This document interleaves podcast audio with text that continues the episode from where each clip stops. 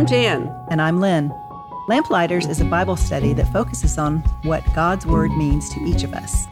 We're taking a break from our formal study, but we don't want to take a break from noticing how alive and active God's Word is in each of our lives.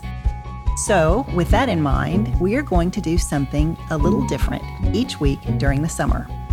We've invited some friends to come and share their favorite scriptures with us and tell us why those verses in particular are their favorites. Or, in other words, how they've experienced God's Word coming alive to them personally. We hope this is going to be an encouragement to each of you to see ways that God is moving in your own life too.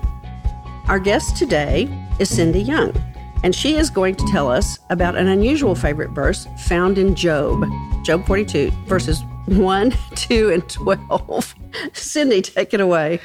Okay, yes, those are kind of unique verses to be favorite verses, but those verses were and are transformational for me. And um, the verses, well, let's just back up a little bit. In January of 2003, I was laid off from a job that I had faithfully served for 22 years. Um, I was a physical therapist, but I and I'd primarily been a pediatric PT. But the last eight years, I was a manager which was a little bit of a challenge for me. And all of a sudden, I had I was in a place where um, my boss said, "We're eliminating, we're downsizing, we're going to eliminate your position and another of the rehab manager's positions, and we're creating one." Wow! And you both had the opportunity to interview for it. One will get it, and one will be laid off. Oh. so as I prayed, I I felt like Lord. Um, either you're going to have to give me a lot of strength to to step into this new role or you have something much bigger planned for me.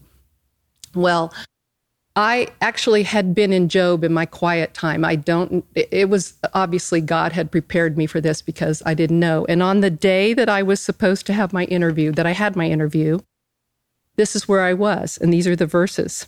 Job 42 1 2 and 12 Job replied to the Lord, I know that you can do all things. No plan of yours can be thwarted. And the other verse in 12 is, The Lord blessed the latter part of Job's life more than the first. Well, I was nearing my 50th birthday, and I had actually been praying about, Lord, what do you want for the second part of my life?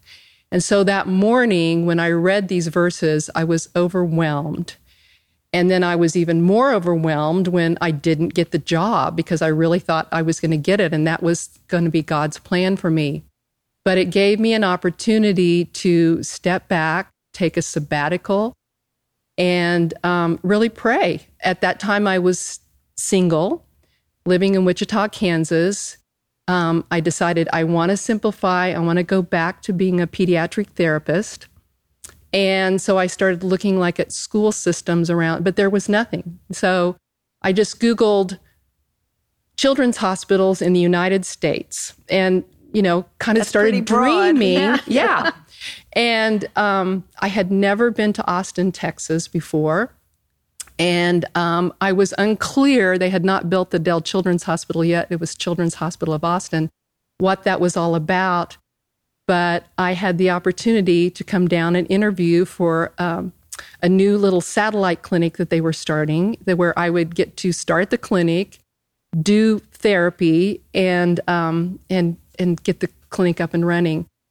And so um, it was clear when I did get the position that this is where God wanted me to move. And every day, I, I feel like if I took a standalone day, the Lord has blessed the second half of my life more than mm. the first.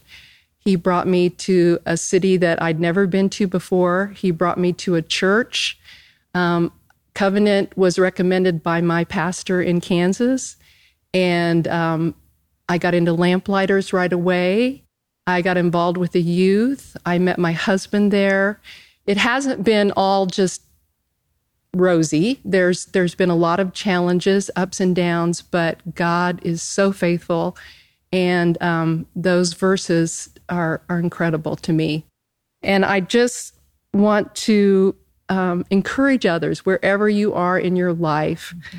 Remember, don't lose hope.